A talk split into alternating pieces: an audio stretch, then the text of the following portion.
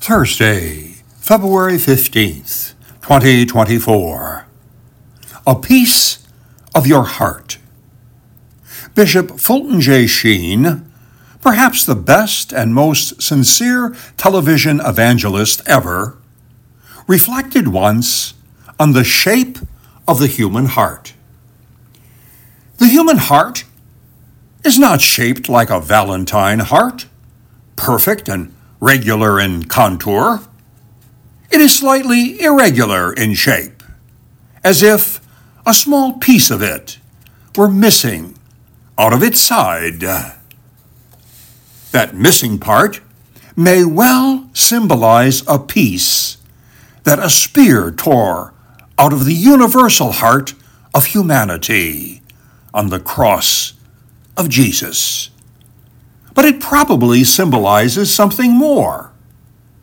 It may very well mean that when God created each human heart, he kept a small sample of it in heaven and sent the rest of it into the world of time, where it would each day learn the lesson that it could never be really happy, never be really holy in love, and never be really wholehearted until it went back again to the timeless to recover the sample which God had kept for all eternity. A piece of your heart is in the heart of God and in tune with what God is trying to tell you. Among the thorns and under the dark, ugly clouds, you can hear it and know. But you need to know that you can hear it, like the suffering servant. You and I go through our lives looking for a true love a fulfilling love, a perfect love. But we can never find it. Why? Because we never had a perfect heart to begin with.